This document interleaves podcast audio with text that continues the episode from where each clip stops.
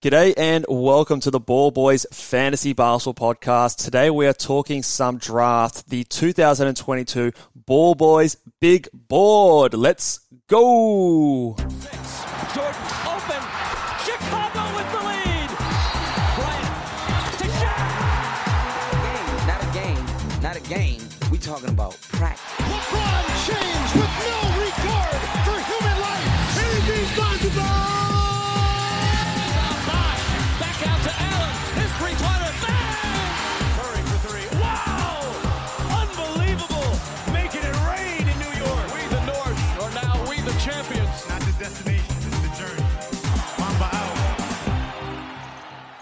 G'day and welcome to the Ball Boys Fantasy Basketball Podcast. Today we are talking the 2022 Big Board. We're talking draft. And as always, I'm joined by my good friend, the co-host of the podcast, Callum Mack. How are you, man? Um, yeah, well, I love diving into the draft. Uh, we did well last season. I think uh, was was our first season really covering the draft, and and we definitely had some good picks. So yeah, another year. Let's go.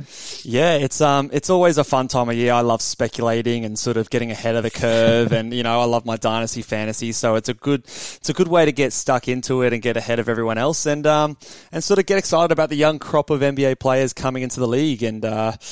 We're going to get stuck straight into it. We're going through our big board today. We are only doing the top 14 picks, so the lottery um, for this one. Next week, the draft uh, lottery happens, so we will by the time we record our next podcast, know where teams are picking, and we will be coming out with our mock drafts, our mock lotteries, the uh, entire first round mock draft. So we'll be able to put these names a bit more attached to certain teams. But for now, we're just ranking on what we think of each of the prospects and um, and and how we're gonna go from there, and uh, discussing a bit more in detail about these these guys and what we think about them, and and where they'd be suited to, to NBA teams. So I'll I'll throw it over to you here, Cal. I want you to go through. We've got a couple of tiered systems here now. You can take these tiers for how, how you like. Um, you and I both have a slightly different sort of tiered system. You've got three tiers in our in our lottery. I've got actually five with a few other breaks earlier on. Um, but talk me through your tier one and, and how many are in tier one and, and, and the rankings in order of which you would, uh, you know, if you had a blank slate, you'd be drafting these players. Um, yeah, so I think I think similar to last year, we added tier. I think both of us had a tier one that was um, four or five players. So similarly, gonna, I've got five players in this tier one, um, and, and I really think, um, I, I guess there probably is maybe two or three players that more are the number one pick so far, but I, I do see the guards in, in Ivey and Sharpe as um also. I, I think their ceiling is up there as well. So for that reason, I've kind of included them in this tier. Um, so for that reason, um, I, I've gone with um, Jabari Smith as as my number one. Yep. Um, I, I I think he is the most solid player that you can have um, in the draft. Personally, I think he's a walking twenty and ten. He is efficient. He can do everything. He's versatile on uh, for a big man as Yep. well. He's really, I I think he's probably the safest pick as well, which is why this I do have quite a bigger tier one. Um, I, I think just probably getting the safest pick of all of them makes sense for a number one pick. You, you want someone that can be a core piece uh, for obviously a very long time. Yeah, I, I would definitely agree with him being the safest pick, and um, he definitely features quite highly in my rankings. Uh, before I, I go through mine, go, let's go through the rest of your, your top five in order, so that the uh, everyone listening watching the video can see, but anyone who's listening to the podcast knows who, who you've got ranked and in what So order. um, I- I've got Paolo uh, Banchero as my number two. I then have Jaden Ivey, the the guard, um, as my third pick. Potentially Shaedon Sharpe, take. Yep, go on. another guard as my fourth pick, and then Chet Holmgren as my fifth, all in that first tier. Yeah, right. Okay, fair enough. I'll, I'll go through my one. So my, my tier one is a little bit different. I've only got two players in, in the tier one. These are probably the only two players that I would consider taking for the first overall pick, um, regardless of the team that's there. Um, and in though in that tier one, I've got number one, um, which we will discuss quite shortly. I've got Chet Holmgren as my my number one man, um, who is obviously your number five guy. So a little bit of a difference in opinion there. Um, and Look, still in tier one, and, and I and I think he is obviously number one pick worthy. Uh, Yeah. I'm just not quite as high, but I'm you know pl- please go on. Yeah, and then uh, and then I've got uh, I've got Jabari Smith Jr. at number two, who are my two tier two, uh, sorry, two tier one players. Um, I'll, I'll give you a sneak peek of my next tier, which is tier two. I do have uh, Paolo Banchero and Jaden Ivey sitting in that next tier at three and four. So, um, with the exception of Shaedon Sharpe, which we, we might cover a bit later, um, our, our top tiers you know that grouping of that top four or five players are very similar. Um, I guess the probably the biggest difference, and we'll touch it on now. Chet Holmgren. Um, he's uh, look. I can totally kind of understand that we would have a difference in opinion here because he's such a um, he's such a weird prospect, isn't he? Like he's he's super unique. Um, he's obviously someone who is. Um, he's you know he's got his criticisms. Obviously, the skinniness comes to mind, and um, you know the self creation, and obviously the lack of strength, and, and there's question marks. He he moves kind of awkwardly a little bit uh, up and down the floor, but. Um, what what are your thoughts and, and, and your reasoning as to putting him down at a, at a fifth in at the bottom of this first tier? Um, I think he is he may be somewhat limited in the NBA game. Um, we we saw him block a lot of shots in college. Um, he I still think he'll get a reasonable amount of blocks in the NBA. But that being said, it, whatever he's in the post, I think he's just going to get bullied. He's way too small. And even when he's out in the perimeter, he's obviously not a stopper either, even though he can move his feet reasonably well. So from that point of view, I think still, he still probably is a net negative, um, really in any kind of one-on-one situation. Help defense, yes, positive. Um, but I think one-on-one, is not really, um, that stopper that, that kind of like everyone's been jumping on his bandwagon for. Um, but look, he can shoot. I, I do like his shooting. Um, he's got a bit of a fader post-up game as well, which I do like. I tend to, um, probably compare him. I feel like Kristaps Porzingis has been thrown out there. That makes a bit of sense, but he does post up a bit more, I think, as well. So maybe even maybe even like a Pau Gasol because um, he was also Yep, quite I an like intense player.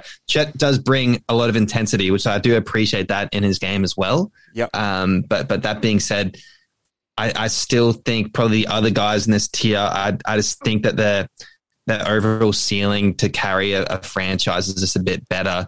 Um, while I still think Chet is probably more of like a core piece, he probably isn't a number one. So that's why he's probably slid a bit further down in my tier one list. Yeah, you, you bring up a really good point here, and um, obviously this is the second time, or yeah, the second year that we've um, heavily covered the draft. We did we did cover the draft um, a few years ago, but maybe not quite in as much detail as we have this year and past and, and last year. But even just comparing this draft to previous seasons, in my opinion, I don't see anyone in this draft as like a as like a number one, like a I know we're using tiers in this situation, but like a like a franchise cornerstone player. I, I don't know if I see that in this draft. Whereas last season, you, you have someone like a Cade Cunningham, um, even maybe to a lesser extent, uh, like an Evan Mobley. Those kind of players I can see being that like number one franchise. Give them the ball clear out, go to work kind of thing. And I don't know if I see that in this class. I think all of these players are like the second best player on a championship team. I think Chet Holmgren, you know, say for example, I would love to see him get drafted by the Houston Rockets, you know, and have that defensive presence and be that number two guy next to a Jalen Green who's like the main offensive weapon, but he's obviously the best you know, we see that kind of blueprint it, with a lot of guys like an Anthony Davis or, or even like throwback guys like Kevin Garnett. Um, you know, someone you mentioned Pau Gasol, who's like the second best player but the best defender on the team.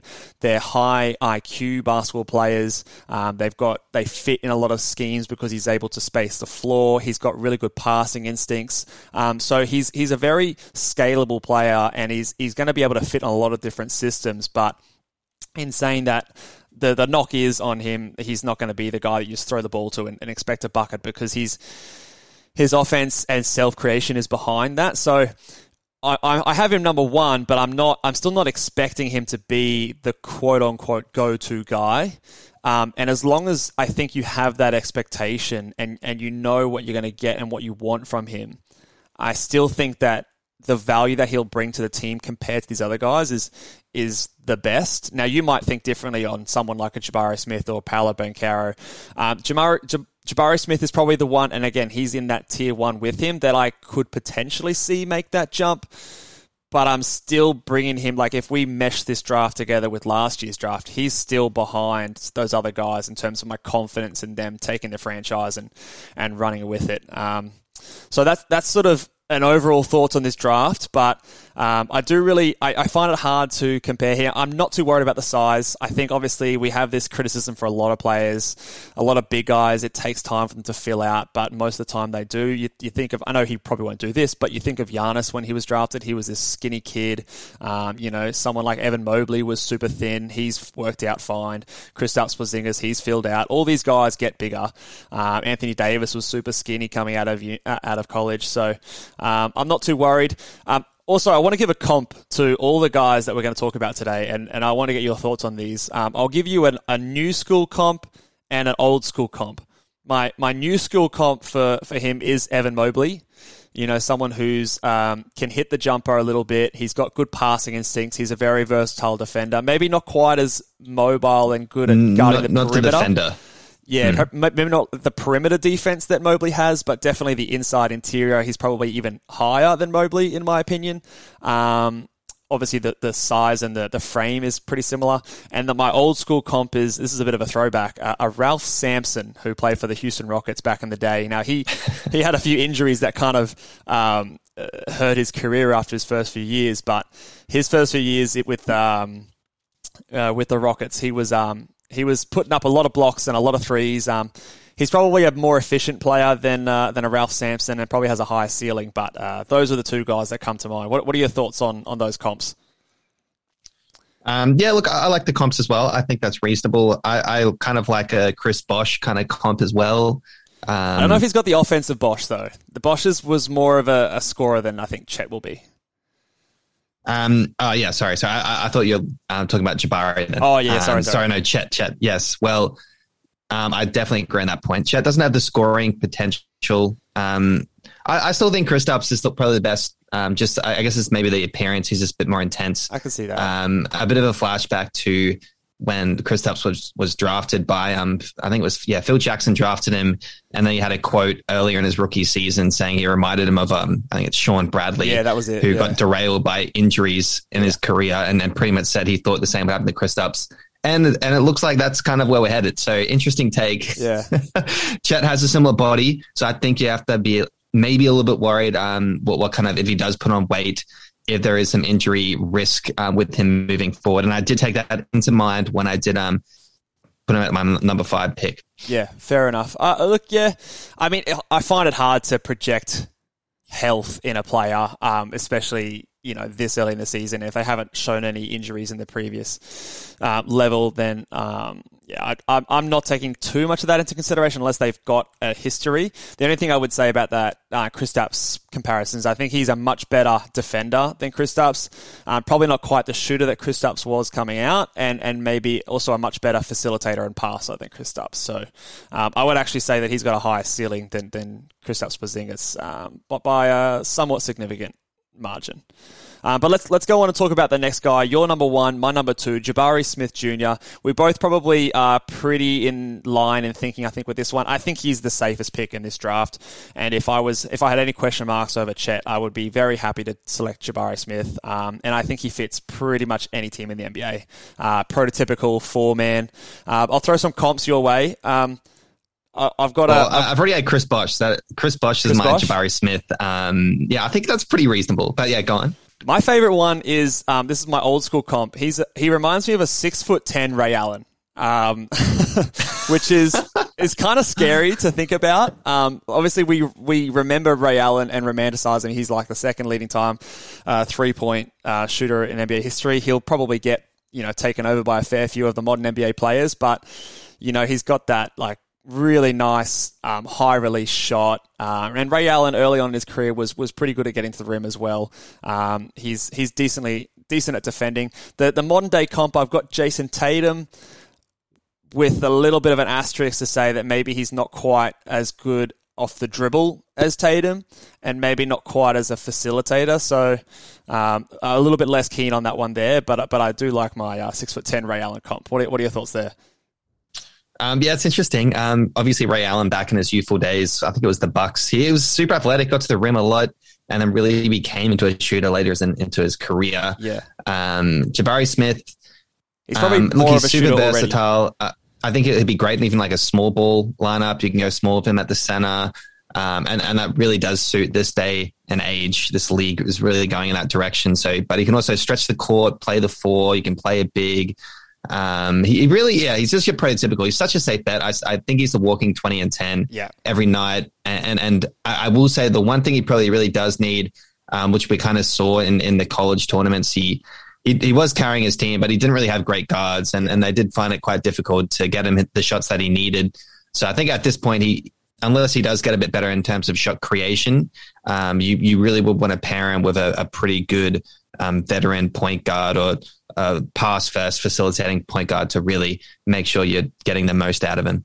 Yeah, like I would love to see him on Detroit with Cade. I think that that like if I'm if I'm them at number one pick, I'd take him over Chet Holmgren. So um, that's the reason that I'd have them in the same tier because I could see depending on the team that's drafting at that spot, I'd be happy to take either one of them. Would you say the same for the rest of your five? Like, do you think that it's like team dependent? And and if I think it is, and, and that's why I've got such a big tier. Because Wow. I think it really is team dependent. Yeah, Um. You might find someone who just wants to play the winning game and go over Shaedon Sharpe um, just because of that that potential. I, it, you mentioned before you don't think anyone's the number one option. Potentially, that Shaedon Sharpe is that number one option. He was the best prospect coming into college, um, and and that's why I've got a bit of hype around him. But um, or even a, a Jaden Ivey. Maybe this one they can want to get a guard. They don't quite believe in Holmgren as, as much as I do. He's super athletic. Maybe that could blossom into something. So, um, yeah, What, okay, let's let's go on to the next guy that you've got, and my number three guy as well. I've actually I've been toing and froing. I, I with Jaden Ivey and Paolo Banchero. Um, I've been flip flopping these guys for weeks now.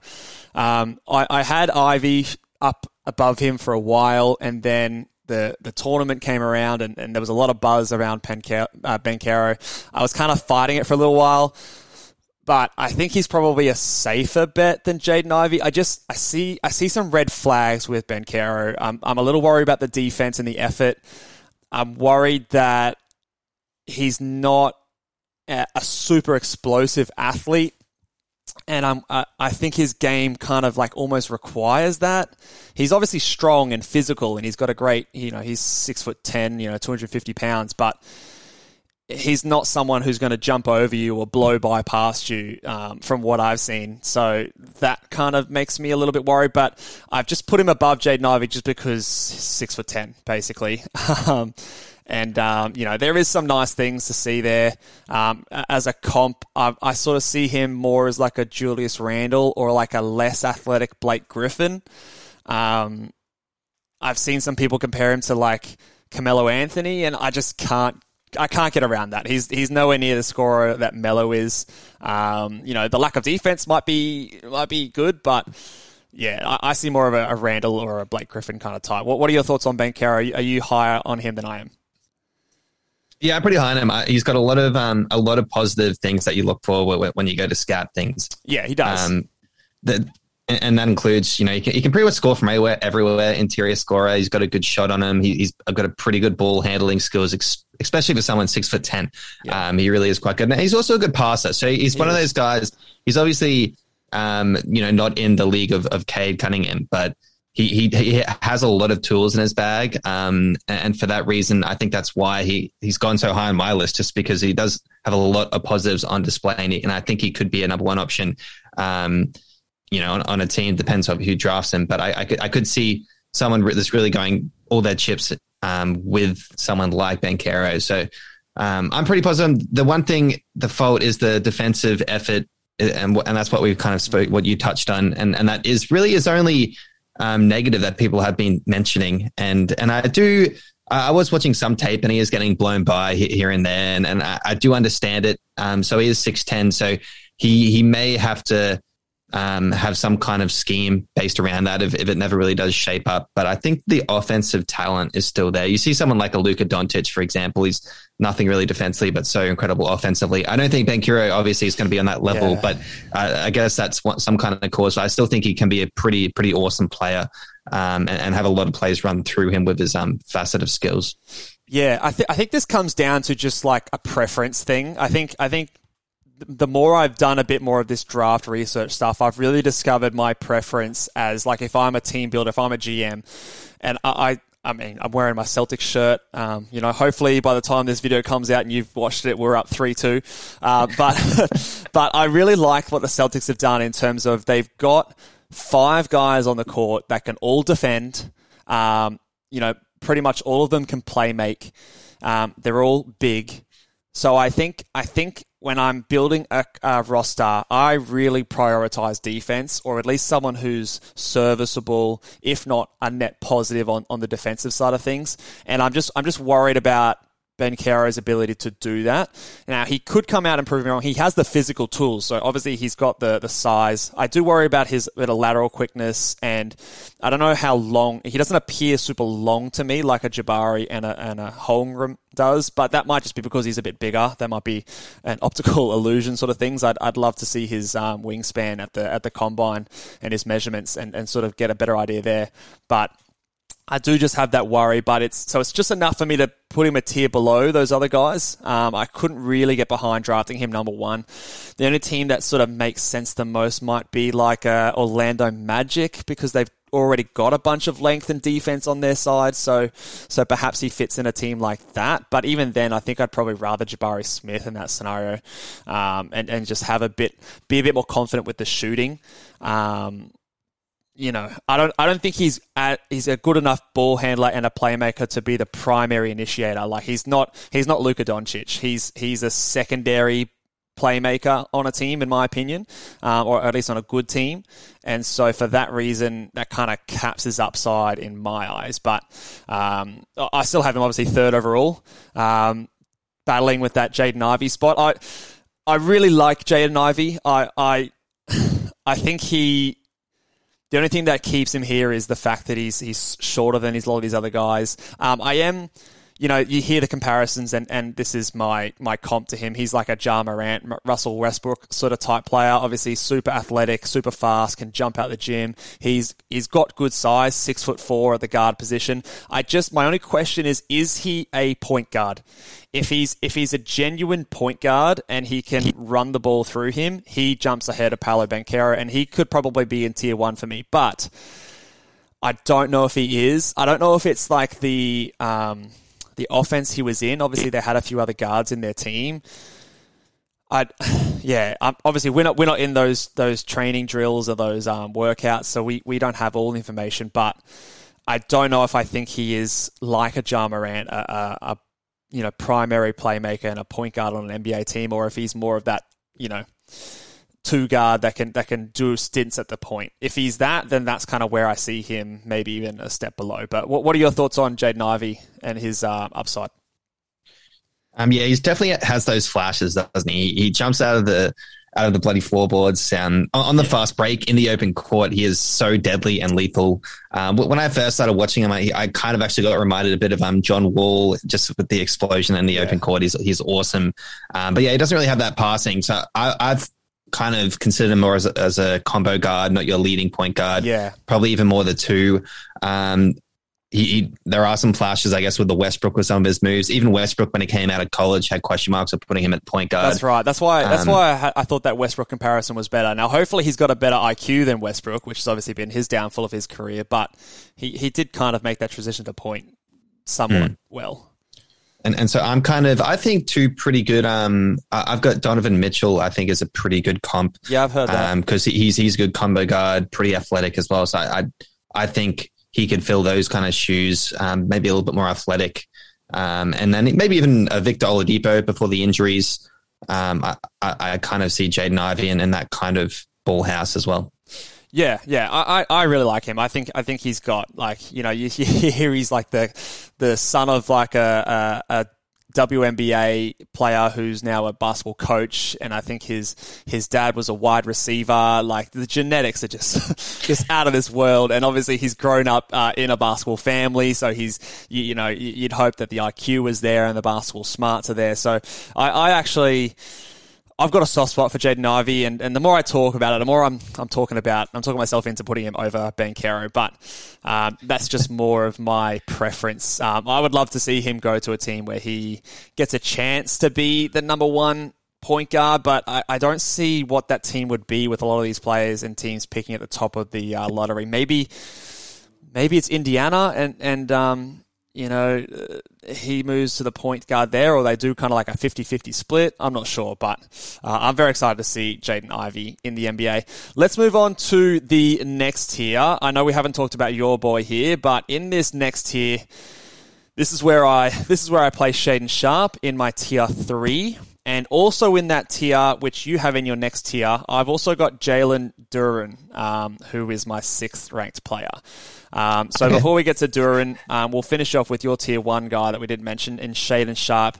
Obviously, he's the mystery box. He's the guy that um, obviously didn't play in college. He came out of high school early, you know, entered the draft under weird circumstances. Um, you know, said he was going to play, but obviously, you know, there was a lot of hype around his draft pick. And obviously, you know, when you, you know you're going to be a top 10 pick, you, you declare for the draft. It's a smart thing to do. Lock that away. Um, but yeah, what, what do you what do you thought? What do you think about um, Shaedon Sharpe? What have you seen? Basically, like it's it's hard to know like what we've all watched and what kind of film and information we all have because it's um it's all a bit murky right now. Um, I, I've been through a few of like some high school videos, and, and there was some like all American game I saw him playing something like that as well. Um, and, and, and that's just because he, I mean, that's all that's out there, right? Yeah, um, he, he was the number one ranked player um, before the college season this season. He, he was. So he was the um, number one you know, ranked, projected. He was the projected number one pick on ESPN's yeah. site for the 2023 draft. Yeah. Um, just so just so the listeners can clarify that. Yeah. So projected number one pick for for next year. Um, he didn't go to college. He decided to stay in Canada. I'm not too sure what the whole reasoning was, but he pretty much just said, I'm just going to get ready for the season, essentially. And, and now he's declared. So um, we haven't seen him at all in college ball, but from what I've seen, he, he does honestly look like, you know, it was a number one pick um, on ESPN for, for a reason. Yeah. The man can do everything. He's six six. He, he has crazy skills. He can shoot. He is probably one of the most athletic people in this in this draft, in my opinion. He reminds me a bit of Anthony Edwards um, with that respect, just because he is just a, a total athlete. Anthony Edwards is um, quite a unique specimen in, in himself, but I, I, do see some shades of that in, in Shaedon Sharpe. So there's a lot of positives there, but it is really hard to classify him because we don't have as much footage on him, and, and there is a bit of hesitancy for that for that reason. Yeah, yeah, it is. There is that hesitancy because if you think about, um, you know, this year's draft. So go into this year's draft. I know it's it's always been a bit weird these last couple of years with COVID and things like that, and limited visibility, and obviously it, it's still affecting or affected teams very much so this season. But going into this season, you had players like uh, Jaden Hardy or uh, Patrick Baldwin Jr. Those guys who were the top ranked prospects or, or up up there in the top ranked prospects. Ousmane Dieng is another name that comes to mind. That uh, Nikola Jokic, um, not not the NBA Nikola Jokic, but the other one. Um, you know, those guys were, top ten prospects heading into this season, and they didn't perform. You know, so you know, and they're not lottery considerations, or I don't think, at least we'll, we'll, go through them, that they're lottery considerations this year. So it, it's hard coming out of high school and that kind of level of talent and projecting and skipping a step, going straight to the NBA. Um, look, I think he, he can do it. I, like from what we've seen, he's got the body, he's got the size, he's got the skills and athleticism. Um, but it's just, I don't think you can select him over the four names that we've selected, we've talked about so far, with that risk involved. I think that those other guys are just more sure things. Um, I've got him up here simply based on the upside. Um, so if I'm like, say I'm an OKC or something like that, and I miss out in the top four, hundred percent, I'm I'm drafting Shaedon Sharpe just because he is just the highest upside player, and I need a star if I'm that franchise. Um, but there is there is some risk there, definitely, and um, you know we haven't seen him in person, so we don't have all the information. Um, I want to throw some comps your way. You mentioned uh, who did you mention? Anthony Edwards. I Anthony don't know. Edwards, yep. Anthony Edwards is a freak athlete. Um, like probably one of the best athletes we've had in a long time. Um, so I don't know if he's got that level of athleticism. I, I think that's fair enough. Maybe I've got another comp, maybe like a Paul George. Um, actually, Yeah. I think it's probably better. Is a is a better comparison in my opinion because he can get to the rim, real crafty, and can definitely shoot the lights out as well. Yep, I, I like it. I like it. I, I'll throw you one of my, my throwback ones. I've got a Andre Iguodala, like a Philadelphia Andre Iguodala is um is my comp for him. Um, maybe I, I, I don't know. I've heard some some criticisms about his shot consistency. Again, I've heard some people say that in high school his shooting percentages and shot selection wasn't the best, but then I've heard some people say that he's improved that a lot. Again, it's really hard with no statistics to back it up and to sort of know. So until I see it over a long stretch of time, I'm not going to assume that he's a lights out shooter like a Paul George or something like that. So, so my, my comp is uh, an Andre Iguodala, someone who, you know, he's got that good size, he's got that good vertical. He's he's actually pretty decently strong as well. Um, you know, he's got a little bit of playmaking, and from what I can hear, he's got the length and ability to be a good defender in the in the NBA as well. So, uh, well, what are your thoughts on uh, Iggy as a as a comp? Whenever I think Iggy, I, I always, in, in my mind, I think he's one of the best perimeter defenders, like literally ever. Um, I have him up there. You know, if you want to like, you know, rate maybe a, uh, you know, you got Scottie Pippen, um, you got Wow. Michael Jordan, you got players. Uh, Iguodala is an incredible perimeter defender. I just want to put that out there. Um, so look, I don't think that when I think Shaedon Sharpe, he's just like, I think it's more the Paul. I like the Paul George comparison personally. Yeah. Okay. Fair enough. Maybe maybe more offense for defense. I don't know. It's it's hard to tell. I mean, he's got the he's got the size for, for to be an excellent defender, but obviously you're taking more into account there. But um, let's talk about my next guy here at number six. I've got Jalen Duren. We'll start to go through your tier two now here. So. Um, uh, actually, before we start to talk about Jalen Duren, let, let's go through your tier two, which I think we've got another five names here. Okay, yep. So my, my tier two, I'll, I'll run through them now. Uh, number six, I had Keegan Murray. Uh, number seven, I had Benedict uh, Mathurin. I then had um, Johnny Davis at the eighth, um, AJ Griffin for nine, and Jalen Duren for 10. W- once again, I probably could shuffle these around. I think it really does depend um, what team is where.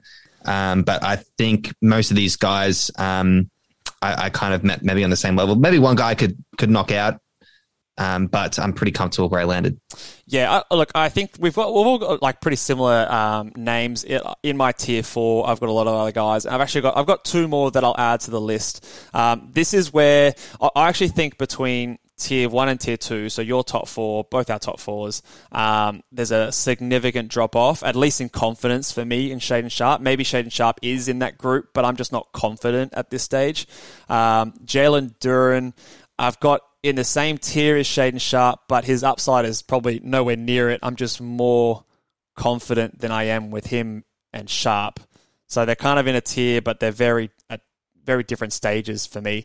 This Yeah, next I mean, tier, well, J- Jalen Duren is like he'll be a fantastic NBA player, but I think his ceiling is just a great role player. yeah, that's right. So that's a different category, I think, to obviously a franchise core piece. Yeah, so I guess it determ- it depends on your philosophy and what you're drafting for and what team is drafting at that position as to what you want. But this next tier here, I think there is nothing between these guys. Like I could flip flop on so many of these players, and a lot of them are quite similar. Like I've got a big chunk of all these wings. Um, so I'll run through my tier four.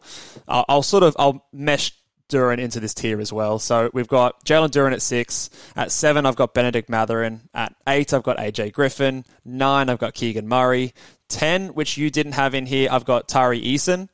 Um, and then at 11, another player you didn't have, I've got Dyson Daniels. And then at 12, I've got Johnny Davis. So um, a lot of those wing players and a couple of like big guards at the end there as well, um, all clumped together. I think there's a lot of things in going in here. I'm, I'm looking at age as well, so I've, I've sort of faded a couple of the older guys in, in Keegan Murray, Tari Eason down a little bit lower. Some of the younger guys in Duren and Benedict and AJ Griffin up a bit higher. But a lot of these guys are very similar to me, and, and it's sort of depending on team need. Like if you need a bit more shooting, then AJ Griffin, Mathurin are up there. If you need a bit more defense, then maybe Eason and Murray are a bit higher. But um, I, do think that these guys are all fairly close together. Um, you've got Keegan Murray at the top of the tier here. Uh, what's your thoughts about him beating out the rest of them? Yeah, look, I, I, didn't feel that good about it. As I said, this tier, I think you, I could flip coins. That It depends on the team a lot as well. Yeah. Um, I just kind of put him there, and, and kind of the Jabari Smith rationale. I think he's probably the most solid, m- most reliable out of all Yeah. of them. Weirdly enough, I think he can just be a good NBA player. Can do the best player, everything. obviously, right now. He's um, you know, Exactly. He's solid. Um, he- he's got a good arsenal in terms of tools. He's a reasonable defender. He really has got a lot of the Jabari Smith things. He's just not on that level. Uh, that's why it's in the second tier. So I guess that's why I've kind of put him at six. Um, but in terms of team needs, I've, I've no, um, you know, there's nothing wrong with, you know, maybe reaching for someone else a bit above him. But uh, look, I do like Keegan Murray. Uh, he, he had a great scoring kind of performance in college this season, uh, 23 and a half points a game. 38% from the three point um, range. So that, that looks really promising. Two blocks as well. So he's he's pretty much just doing a bit of everything. Um, the, the only real down part is, yeah, it's the age. So he's 21 um, and a half years old. So he'll be turning so I uh, think he'll be 22 22 this year. by So the time he's drafted. Yeah. Exactly. He is up there. Um, and, and look, obviously, generally, I guess that can be a negative, but yeah, players like Des Bane, who, who comes out and he slides for his age, and he's obviously a great, fantastic player. Um, sometimes the age should come into it, and sometimes um, you just obviously take the best player if he's there. And, and I think this guy is just a, a great fit for really any NBA team. Yeah, like obviously he's he's again like a pretty prototypical four man. I don't know if he could be a center in the NBA. I don't know if that is in his future, but I do think that he is definitely some of those guys. You know, the switchable um, guys with size. Um, uh, he's he's scored a lot in college in the post. I don't know if that's going to be his role in the NBA. He's probably going to be a bit more of a slasher, more of a cutter, um, and if he can continue to show that jump shot and and keep that uh, efficiency um, moving forward. I think that that's going to do him a lot of well. I'll throw you my co- comparisons here. I've got uh, my modern one is a Pascal Siakam. And uh, an old school Yeah. one I've got is uh, Shawn Marion, obviously with a bit of a different jump shot. But uh, in terms of their stat profile, if you look at them, they're actually very, very similar. Uh, so the Matrix Sean, Maris, Sean Mar- Marion ugh, is um, is my old school comp. What are, you, what are your thoughts there, Cal? Look, look, Shawn Marion was a great, great player He for was. a very, very long time. He was a very good player, especially in that that's a good- fast-paced- lot of praise. Especially in Hmm. that fast paced Suns team. So if you can get him on a team that's got a good guard and a good fast pace, I think he can do really well. Yep. Yep. Um, I, I- look, I like the Pascal Siakam comp a bit better. Um, as you know, maybe this is why I probably have him uh, at the, the top of this tier. Um, you know, when we play, I love a good spin move. I'm always spinning right. That's all I do. Um, li- Likewise for Pascal Siakam, he loves a spin move, and likewise for Keegan Murray, he loves a good spin. So um, maybe there's a bit of bias there, but but yeah, um, that's that's a lot of his offense. That's why he scores a lot. Um, he, he just gets in people's faces and it just rolls in. Well, I'm surprised you didn't have another guy that we'll talk about later. But um, let's go on to the next guy in your list, Benedict Mathurin. Um, he's obviously got a little bit of hype off the tournament, but uh, for good reason, I think. I think he's obviously that classic. Now we use the word three and D um, a lot when we're talking about draft prospects. I don't know if the defense is quite there as much as the three is, um, but he's super athletic. He's bouncy. He's got a beautiful looking shot. Um, I think he's he's obviously uh, a younger guy than than some of these other guys in Murray and Eason, um, but I think he's yeah he's someone that should fill a role in pretty much any team in the NBA. Yeah, yeah, similar to Keegan Murray, I, I've gone with Benedict here because he's, he's. I think he's just a really safe pick. I think he's just going to be a solid role player. Um, I, I think most of these guys probably will be role players within this tier. Um, and Benedict, Benedict, I think, um, yeah, he, he can shoot the three already. He's super athletic, and that, that should help in defense. His defense probably has a, a bit of way to go, but I, I think he's got obviously the tools there. Um, so for that reason, I think he probably will get selected around this range. Uh, just because of, of, of the things he's kind of showed. Uh, as you said, um, he did have a pretty good hot streak at the end. Um, I mean, look, 38% from three as well, 17 and a half points is, is no joke um, in college basketball. So he's got a lot of um, positives there. So uh, I think it's a pretty safe pick. Whoever drafts um, this guy has got a, a good core stone for a long time. Do you think? Do you think the guys in this list are all stars? Do you see any all stars in this list? in, in this tier. In this tier, sorry. Yeah. Um, I weirdly, I weirdly think um, my my next pick maybe have that ceiling, but he's also got a, a much uh, he's got a lower floor. So I think I think Johnny Davis, if it, if everything goes well, could be an all star, uh, just because of the flashes. Yeah. Um, and and he looks great. He can do do some pretty cool up and under. He's a mid range beast. Um, but what comes to that is like you know sometimes some bad field goal and and things like that. So if someone really gave him the keys and said you know go get yours. Um, probably on a bad team, I, I, could see Johnny Davis maybe being an all star, but but outside of that, I think in this tier probably not. Yeah, I don't think I see any all stars in here. I, I, maybe maybe an AJ Griffin in this tier. I I, I think um, Jalen Duren, who for me is in a, a, tier above, I could see being an all star as well as one of the, like the big guys if he really blossoms and, and hits his potential. Um, so I, I, I see him like a, a Robert Williams.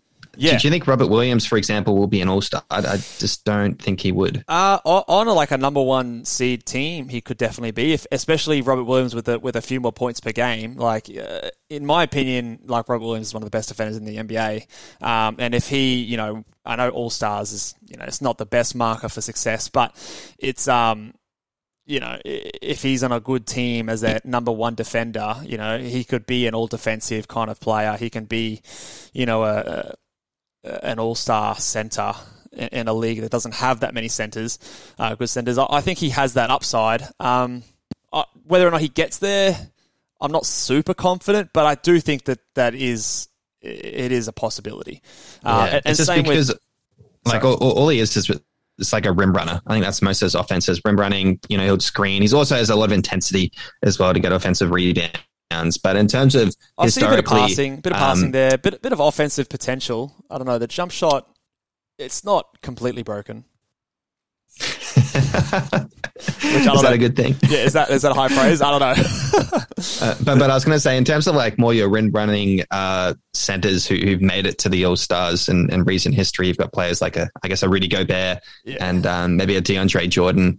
Um, so, if you, if you think Jalen Duren, um, are they, are they, comps in your eyes? Yeah, yeah, I could definitely see that. I see him. Yeah, I, I my favorite one is the um, is the Robert Williams. Um, the other old school comp that I've got with him is like a Ben Wallace kind of type. Just that like guy who's just really really big, physical. Like his he's like people have compared him to Dwight Howard. I don't know if I'd go that far, but he's just like super strong, super physical, and there's there's obviously a lot of defensive potential there. So as a ceiling, he could he could hit that kind of level. But um, you know, yeah, DeAndre Jordan, I don't mind as a comparison as well. But I do see a little bit more playmaking and a bit more IQ than than a player like that, perhaps. Um, let's let's keep moving on onto uh, AJ Griffin, who you've got at nine, I've got at eight, so both both very similar. Um, obviously he's got a bit of an injury history. Um, he was obviously super athletic coming out of high school. Um, hasn't shown as much of that athleticism in college coming off um, his injury. I think it was a dislocated patella, which is uh, no joke. That's that's a pretty serious injury, and obviously, um, with a little bit of knowledge in this field, um, it, it gives me a bit of pause to concern that he. I don't know if he's going to get that explosiveness back. Um, it, it's a very crucial part of the body in terms of force translation when we're going from you know the feet up towards um, the, the larger muscle groups in our quads. So um, I've got my concerns there, but he obviously shot the ball really, really well. So um, I would compare him to someone like a. My comparison here is a, a, a larger, a six foot six and a longer um, Desmond Bane, who's obviously got a bit more youth on his size than Bane uh, had coming out of the draft, so maybe a slightly higher ceiling as well. He's he's like a, a Desmond Bane in a Jimmy Butler body uh, would be the best way for me to describe him to someone who's never seen him play before. Well, what are your thoughts on AJ Griffin, and uh, where do you see him in the NBA? Um, it's funny you mentioned Jimmy Butler. I saw this one website um, saying AJ Griffin was a three point shooting Jimmy Butler. And yeah, I was just thinking, that's a pretty damn good player. yeah, no. He is nowhere near the defender that Jimmy Butler is. Um, and, thank and that's what I was going to build off to. I, I think, um, he, look, he shoots the damn lights out 48% from three point range from yeah. college. It was just money every time. I love his shot as well. It looks beautiful. Um, I do from for that reason, um, and because of the percentages, and because I think there will be probably a lack of defense. I- I've kind of compared him more to a Buddy Hield. I, that's kind of where I have him right now in terms of the floor, and hopefully if he becomes a better defensive player. be- He can become into a, a better um, a better player. But I, I think when I was watching that video um, of him on defense, he was getting blown by all the time. I think he was really struggling to stay in front of people. And look, yes, maybe he hasn't completely come back from those injuries because he did miss two full years with the knee and ankle injuries um, Yeah. in, in high school. So maybe that has something to do with it and he can kind of bounce back. He is only 18 and a half years old, so he is young. Super young. Um, so there is, yeah, exactly. So like that's on his side, um, the youth. So maybe maybe there is a ceiling there for him to really jump up. But when I put him on my board at ninth, I was kind of thinking to myself, um, this is just going to be like a three point specialist at this point, just because the the defense for me definitely was not there. Um, so I, I've kind of just assumed that. Yeah, no, fair enough. I, I think we, we both sort of see him fairly similarly. Um, uh, let, let me talk about these two guys here that you don't have in this in this tier here. Now, um, to give you a sneak peek on your, your 11 through 14, do you have Tari Eason and Dyson Daniels in your lottery? I do that. They just snuck in there 13 and 14 respectively. Okay, cool. Um, I, I want to talk about Tari Eason first. This this is um, I might be going early here, but this is maybe one of my guys going into this into this draft because this man, like, just look at his stat sheet. He fills it up, and he did this coming off the bench in in college. He is someone who um, is he's got the NBA size. Talk about comparisons. I body wise, he he's a bit of a Paul George um, sort of body to me, like six foot nine, long, um, bouncy, very athletic. He's um, my old school comp to him is like a Gerald Wallace. If you remember the Charlotte Bobcat days, Yep. um, you know, just one of those really aggressive rim running, uh, physical specimens. Uh, for a modern guy, maybe like a Larry Nance Jr., um, but maybe with a little bit more upside if you can get the jump shot right. Um, but yeah, really good defender, really good uh, offside, weak, um, weak side help defender. Racks up a lot of steals, lots of blocks. Um, someone who, if he can get the offensive side of his game to at least like a decent level, I think he can have a, a really big impact on a, on a good NBA side. What's what are your thoughts about Tari Eason? Uh, are, are you maybe you're not quite as excited as I am, but um, you've obviously got him still in the lottery. Um, look, I, I like Tari Eason. Maybe when we get closer to the draft, I might I might rise him up a bit um, higher. But yeah, look, he, he's definitely a hustler. Um, he plays with a lot of fire, can shoot the three as well with that length at six foot eight. So you, you could even put him in the same category as um, you know, the your Benedicts of, of the world. Um, because they are quite similar. But yeah, look, two steals a game and 1.1 blocks a game in college. That's pretty awesome on the defensive end. Yeah. Um, to go with that three point shooting and, and to go like 17 points a game at 61% true shooting. So he's even just been pretty efficient um, all, all, all the way through. So, um, and look, gets- I, I love it when someone mentions, you know, hustle as, as one of their um, kind of perks because, you know, you see that in like a player like Scottie Barnes, for example. When, when you have someone that big who hustles, um, it's just, it's just such a net positive for your team. Yeah, he's. Uh, I, I actually I think his upside is, is fairly high. I don't know if he's ever going to be an all star, but you know, contributing to winning basketball, I think he's got that. And uh, my fantasy uh, boys and girls out there, keep an eye on this man because he, he can put up stats if he gets the opportunity. And if you know once those big guys come off the uh, the board, you know those top four or five picks, I think I think this guy is uh, right up there. You know, he and Keegan Murray can definitely fill the stat sheet. Um, so from a fantasy point of view, I'd actually have him higher than this. Um, and the other guy here I want to talk about is the Aussie. D- uh, Dyson Daniels. I'm surprised you talked about uh, spin moves. This man has got, you know, he loves a spin move into a floater in the paint. Um, I, I actually think that he is going to be a very good role player in the NBA. Um, you know, not much of a ceiling. I don't think there's much of a ceiling, but in terms of safe picks, um, you know, around that sort of, you know, pick 10 and, and above kind of spot. I think that this guy is going to be contributing to good basketball. Very cerebral type of player. You know, he's got good defense, a really good, um, you know, reaction speed. He's got good passing instincts. He's got a really nice floater, good touch in the paint. Um, his shooting is probably his biggest weakness, but I think of his shot doesn't look broken or anything like that. So I think that that can come along. Um, so uh, my comp to him, now this is probably a bit above his ceiling, but he's like a like a Manu Ginobili kind of type, or like a Derrick White kind of type. Just that guy who just plays excellent defense, good facilitator. You know, just the perfect kind of player you'd want on your team. Um, I, I've got a, when I was watching him, I had an interesting comp that came to mind. Um, so we'll, we'll see if you agree. I, I thought he was a less athletic Lonzo Ball. Um, just because he Lonzo liked to push it. Yeah, I thought he was smart. I, just the way he played, he really would like in the open court push it, get the open man, a lot like what we saw with um, the Lonzo Balls of the world, especially back in when he was at college or even his first year with Yeah, the Lakers. He was always running through and, and kicking at the people. Um, I don't I- I mind it. kind I don't mind it. I, I think maybe Lonzo has a like a bit more of that vision that that maybe Dyson like isn't quite to that level. I think Dyson. But I I, agree with it. that, but I also think Dyson is a is a pretty good facilitator. Like he'll see Oh, the yeah, man, he'll find him. Yeah. Um, Lonzo Ball, yeah, he's probably elite in, on that level. But I think um, the the comparison uh, it, it made sense when I was watching him. I, I- I could see uh, definitely some similarities uh, between the two. But as I said, le- look less athletic, less explosive. But also plays defense. You'll see him get a lot of blocks on people like your Lonzo Ball. He, Yeah. he definitely does hustle, similar size, the six six length. kind of frame.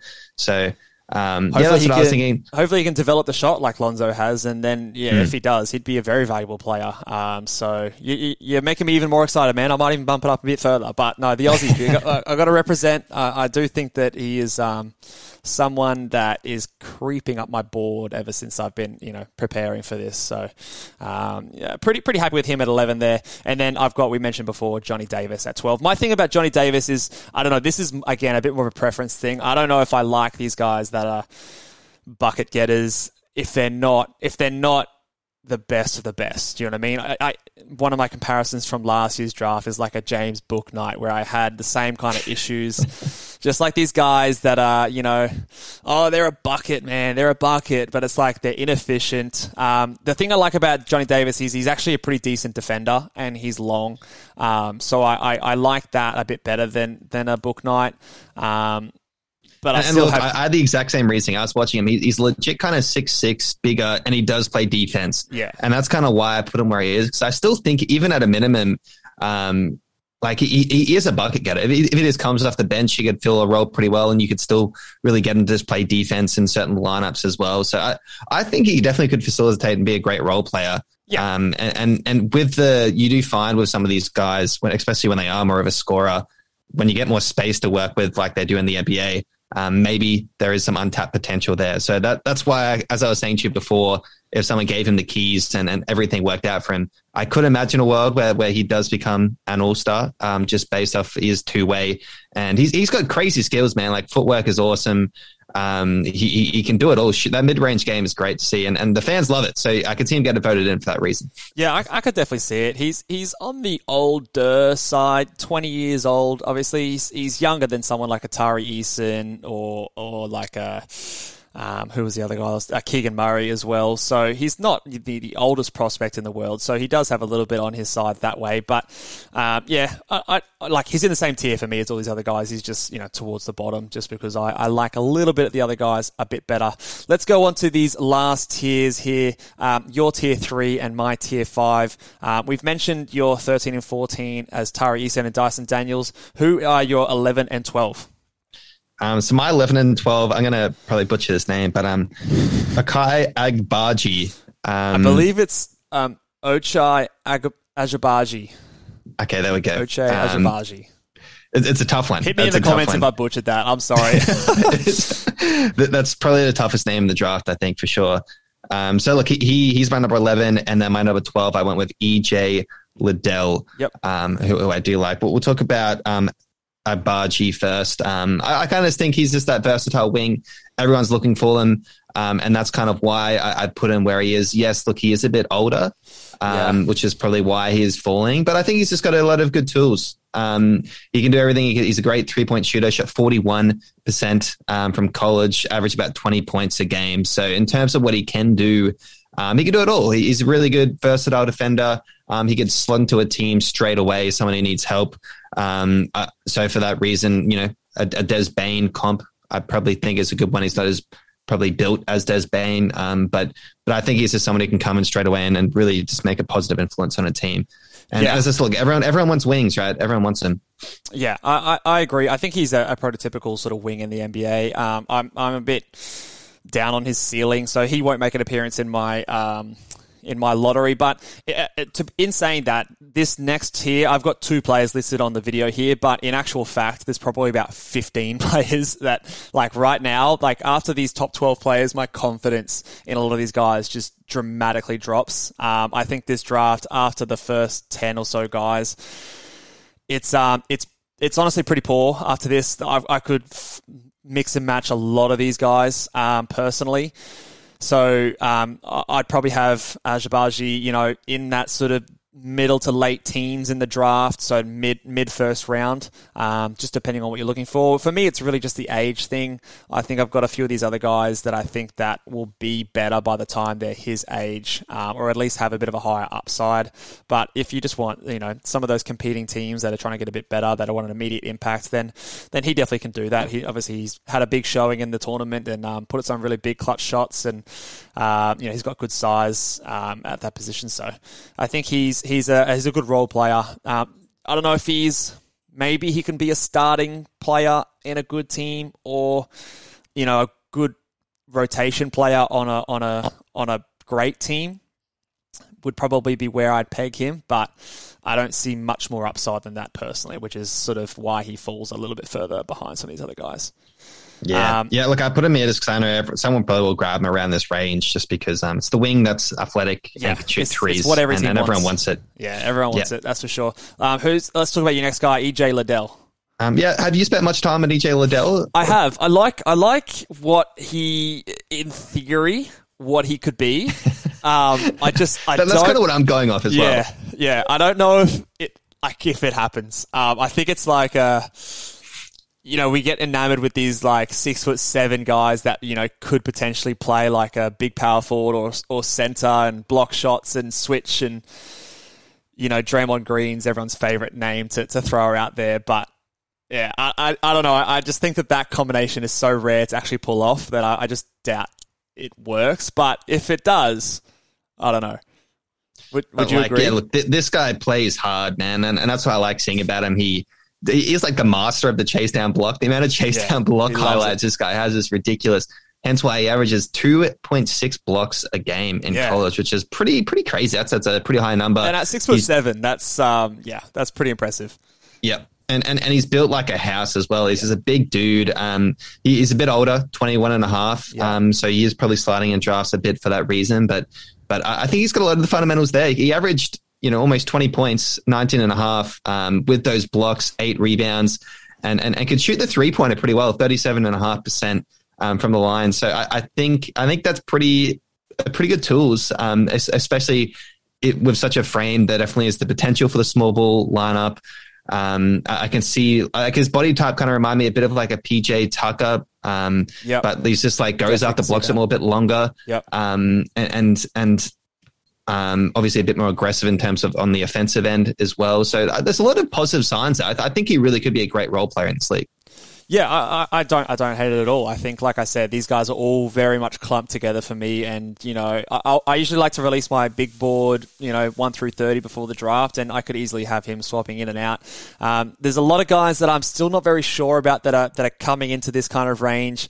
Um, they're not going to make my board, but but a shout out to players like TyTy Washington, uh, Ousmane Dieng, um, you know, players Who we saw, by the way, in, we in did saw, person. see, in- we saw him early. We saw him early in the season, and he was not doing as well um, at that time of the season. But he had a very strong finish to the uh, the NBL season, so um, did put him back on the maps. You know, players like Patrick Baldwin Jr., which I have no idea how to evaluate. Uh, Kendall Brown, you know, all these kind of guys. Jaden Hardy is another one who I'm finding really hard to peg down. Um, all these guys are in that kind of mix uh, for me. But the two guys that I've slotted into this spot at 13, I've got Jeremy Sochan. Uh, and at 14, I've got uh, the center from Duke, Mark Williams. So um, I'll start off by talking about Jeremy Sochan. How much how much uh, work have you have you done with Jeremy Sochan, and was he close to making your um, your lottery there? Um, he was in consideration. Um, he was definitely around the that mid teens um, for me personally. Um, he, there was someone coming off the bench. He's pretty young, Yeah. uh, but he's got a lot of really good capable skills. He's actually a really kind of good passer, I think, for his size um, as well. Six foot nine, good frame, Yep. big body at two thirty. Uh, I do like his um, basketball IQ um, as well. He probably just needs a bit of work um, on his shooting. Yeah. That's probably one of the knocks for him. Yeah, I think I think obviously you know the size again. You know he's that he's that typical guy. You compare him to someone like a Franz Wagner last year, or even some people have thrown out Scottie Barnes. Which let's let's pump the brakes on that one a little bit. And can we stop with the Draymond Green comparisons? like my god, just because someone is six foot seven to six foot nine, plays decent defense, and, and is a good passer they're not Draymond Green. Please stop it. I see this way too often. Um, I'm looking at Yeah. you, ringer.com. Um, Draymond Green is one of the most unique players um, in history. oh, it, it really grinds my gears. He's one of the best defenders of all time. Can we please pump the brakes there? Uh, but I do like the potential. Obviously, there's it's the key word there is potential. There's no, there's no sure thing about this guy, but I like his length. I like his ability to facilitate a little bit. He's not a primary ball handler like Scottie Barnes was in college. Like he was the point guard in college. Um, Jeremy Sochan was not that. He was coming off the bench. He was a secondary facilitator and showed good passing instincts, but was not doing it to the volume that I think you would need to be confident for that to translate to the NBA. So for that reason, he's probably the highest, maybe one of the highest upside guys in this range, but at, by no, mo- no means am I super confident, but um, he makes it there for that alone. And then, uh, and then Mark Williams is a bit of a safe one for me. Bit of a boring pick. I don't love it. He's he's your traditional center. I compare him to someone like a Tyson Chandler or like a Samuel Dalembert, who's a bit of an old school throwback, or a Clint Capela kind of type. You know, he's a rim runner. He's a vertical spacer. You know, uh, over four blocks per game in, in college basketball. Really good timing. You know, a very decent athlete, but he's he's never going to be a shooter. He's not going to stretch the floor. He's very limited in terms of ball handling or playmaking. So, you know, he could be a starting center in the league as basically his upside, but that's pretty much it. Um, but you know, I do think that that is still important to have that rim protection presence and that vertical spacing presence. Um, so I think that he's kind of slots in here, but I, I don't love it. I'm not. I'm not loving this this point in the draft uh, at this point. What, what are your thoughts on uh, Mark Williams? Um, yeah, you pretty much touched on what, what what he's there for. It's a big center, big center. I think he'll be a solid core piece, even if he ends up being someone that comes off the bench for a while. Maybe he will get into a starting role. Uh, he's got that seven foot and seven seven foot seven inch wingspan, Yeah, huge um, wingspan. while being seven foot tall. So there's a reason he's getting a lot of blocks. He will definitely intimidate a lot of people at the rim. Um, it is just, um, you know, like have with a lot of problems with your seven footers, it's just that lack of um, lateral quickness on the perimeter.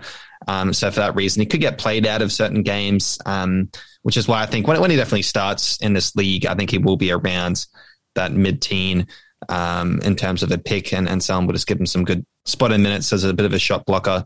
Um, so uh, look, maybe he will start someday, but I'm not not super high on him. As you said, at this point in the draft, it is a bit tough, isn't it? Um, it's Yeah. it's hard to judge these guys. I'm not as confident as I was last draft. No. Um, and I will say, last draft looks like a historically good draft um, in terms of the amount of depth.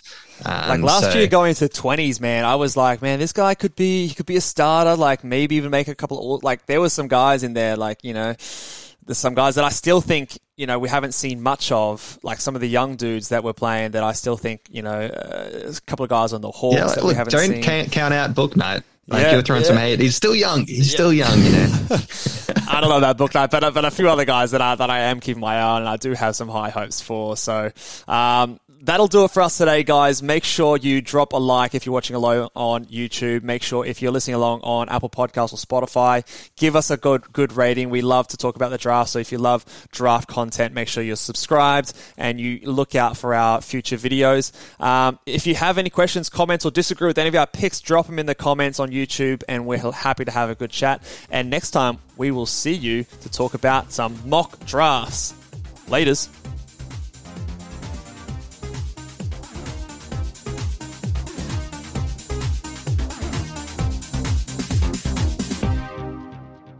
The recording has stopped.